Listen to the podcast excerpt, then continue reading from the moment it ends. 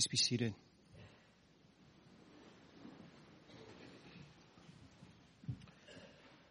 The Passion of our Lord Jesus Christ, according to Mark. It was two days before the Passover and the festival of unleavened bread. The chief priests and the scribes were looking for a way to arrest Jesus by stealth and kill him, for they said, not during the festival, or there may, there may be a riot among the people. While he was at Bethany in the house of Simon the leper, as he sat at the table, a woman came with an alabaster jar of very costly ointment of nard, and she broke open the jar and poured the ointment on his head. But some were there who said to one another in anger, why was the ointment wasted in this way? For this ointment could have been sold for more than 300 denarii and the money given to the poor. And they scolded her. But Jesus said, let her alone. Why do you trouble her? She has performed a good service for me. For you always have the poor with you, and you can show kindness to them whenever you wish. But you will not always have me. She has done what she could. She has anointed my body beforehand for its burial. Truly I tell you, whenever the good news is proclaimed in the whole world, what she has done will be told in remembrance of her.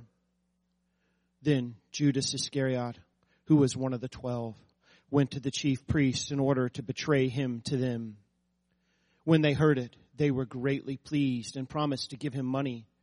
So he began to look for an opportunity to betray him on the first day of unleavened bread, when the Passover lamb is sacrificed, his disciples said to him, Where do you want us to go and make the preparations for you to eat the Passover?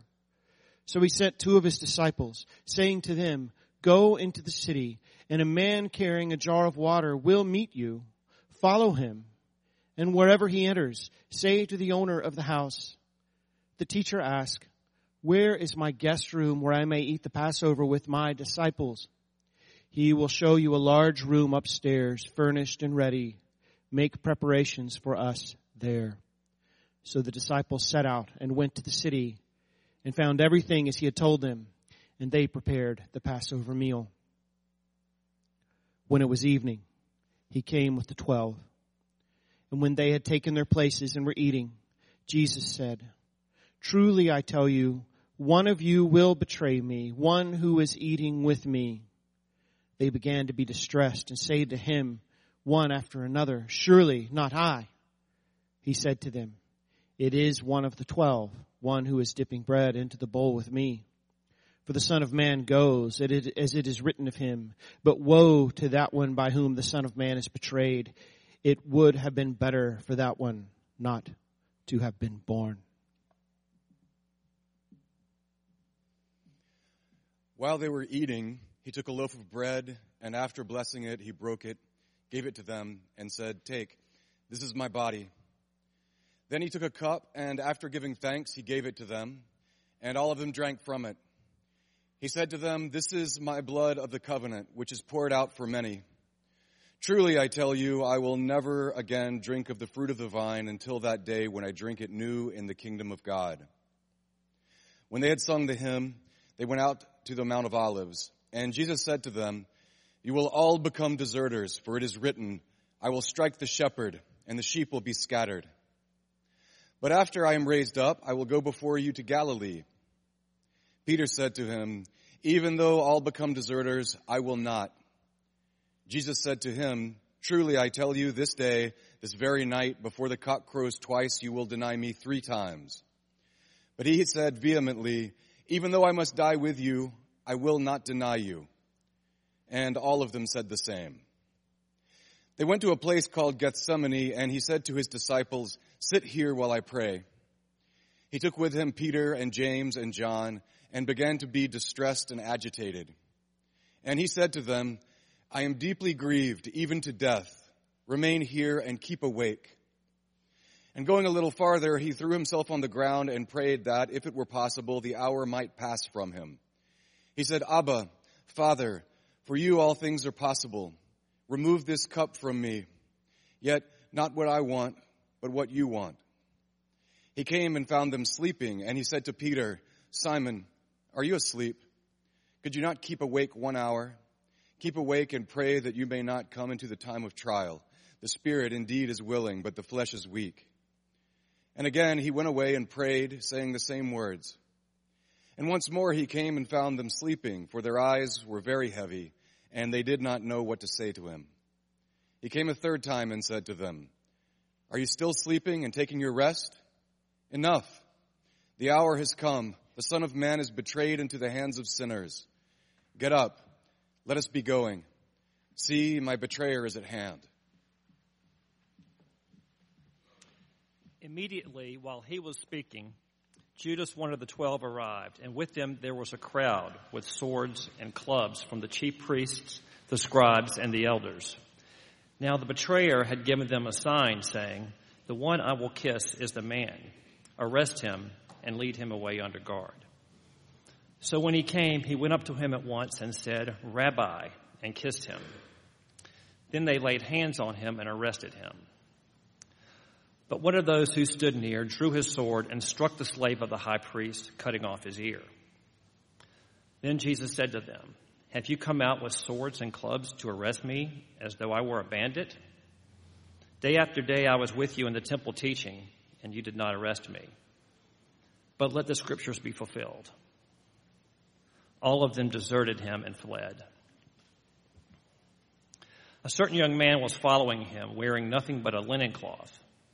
They caught hold of him, but he left the linen cloth and ran off naked. They took Jesus to the high priest, and all the chief priests, the elders, and the scribes were assembled. Peter had followed him at a distance, right into the courtyard of the high priest, and he was sitting at the guards, warming himself by the fire. Now the chief priest and the whole council were looking for testimony against Jesus to put him to death, but they found none. For many gave false testimony against him, and their testimony did not agree. Some stood up and gave false testimony against him, saying, We heard him say, I will destroy this temple that is made with hands, and in three days I will build another not made with hands. But even on this point, their testimony did not agree. Then the high priest stood up before them and asked Jesus, Have you no answer? What is it that they testify against you? But he was silent and did not answer. Again, the high priest asked him, Are you the Messiah, the Son of the Blessed One? Jesus said, I am. You will see the Son of Man seated at the right hand of the power and coming with the clouds of heaven. Then the high priest tore his clothes and said, Why do we still need witnesses? You have heard his blasphemy. What is your decision? all of them condemned him as deserving death. Some began to spit on him, to blindfold him, and to strike him, saying to him, Prophesy. The guards also took him over and beat him.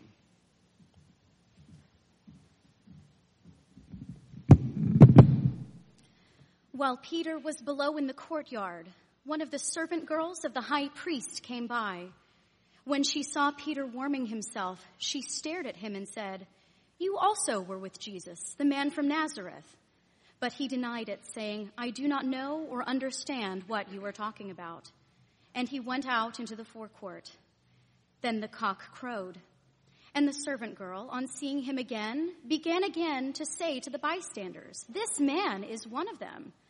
But again he denied it. Then after a little while, the bystanders again said to Peter, Certainly you are one of them, for you are a Galilean. But he began to curse, and he swore an oath, I do not know this man that you are talking about. At that moment, the cock crowed for the second time. Then Peter remembered that Jesus had said to them, Before the cock crows twice, you will deny me three times. And he broke down and wept. As soon as it was morning, the chief priests held a consultation with the elders and the scribes and the whole council. They bound Jesus, led him away, and handed him over to Pilate. Pilate asked him, Are you the king of the Jews? He answered him, You say so. Then the chief priests accused him of many things. Pilate asked him again, Have you no answer? See how many charges they bring against you. But Jesus made no further reply, so that Pilate was amazed. Now at the festival, he used to release a prisoner for them, anyone for whom they asked. Now a man called Barabbas was sent in prison with the rebels who had committed murder during the insurrection. So the crowd came and began to ask Pilate to do for them according to this custom. Then he answered them, Do you want me to release for you the king of the Jews? For he realized that it was out of jealousy that the chief priests had handed him over. But the chief priests stirred up the crowd to have him release Barabbas for them instead. Pilate spoke to them again. Then what do you wish me to do with the man you call the king of the Jews?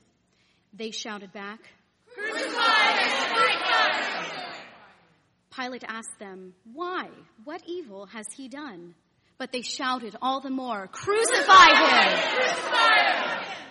So Pilate, wishing to satisfy the crowd, released Barabbas for them, and after flogging Jesus, he handed him over to be crucified.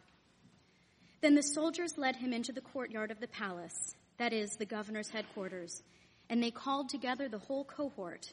And they clothed him in a purple cloak, and after twisting some thorns into a crown, they put it on him. And they began saluting him, Hail, King of the Jews! They struck his head with a reed, spat upon him, and knelt down in homage to him. After mocking him, they stripped him of the purple cloak and put his own clothes on him. Then they led him out to crucify him. They compelled a passerby who was coming in from the country to carry his cross. It was Simon of Cyrene, the father of Alexander and Rufus.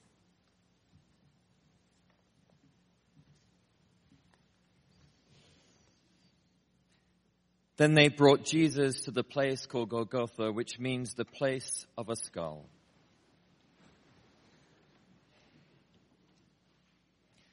And they offered him wine mixed with myrrh, but he did not take it. And they crucified him and divided his clothes among them, casting lots to decide what each should take. It was nine o'clock in the morning when they crucified him. The inscription of the charge against him read, The King of the Jews. And with him they crucified two bandits, one on his right and one on his left. Those who passed by derided him, shaking their heads and saying, Aha, you who would destroy the temple and build it in three days, save yourself and come down from the cross. In the same way, the chief priests, along with the scribes, were also mocking him among themselves and saying, He saved others, cannot save himself. Let the Messiah, the King of Israel, come down from the cross now, so that we may see and believe. Those who were crucified with him also taunted him. When it was noon, darkness came over the whole land until three in the afternoon.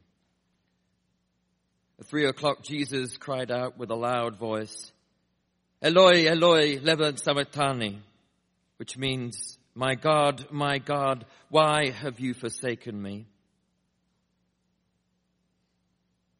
When some of the bystanders heard it, they said, Listen, he is calling for Elijah. And someone ran, filled a sponge with sour wine, put it on a stick, and gave it to him to drink, saying, Wait. Let us see whether Elijah will come to take him down. Then Jesus gave a loud cry and breathed his last.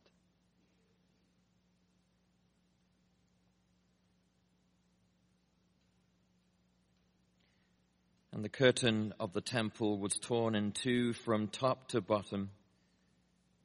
Now, when the centurion who stood facing him saw that in this way he breathed his last, he said, Truly, this man was God's son. There were also women looking on from a distance. Among them were Mary Magdalene and Mary, the mother of James the younger, and Joseph, and Salome. These used to follow him and provided for him when he was in Galilee. And there were many other women who had come up with him to Jerusalem. When evening had come, and since it was the day of preparation, that is, the day before the Sabbath, Joseph of Arimathea, a respected member of the council, who was also himself waiting expectantly for the kingdom of God, went boldly to Pilate and asked for the body of Jesus. And Pilate wondered if he were already dead. And summoning the centurion, he asked him whether he had been dead for some time. When he learned from the centurion that he was dead, he granted the body to Joseph. Then Joseph bought a linen cloth and taking down the body, wrapped it in the linen cloth and laid it in a tomb that had been hewn out of the rock. Then he rolled a stone against the door of the tomb. Mary Magdalene and Mary, the mother of Joseph, went where the body was laid.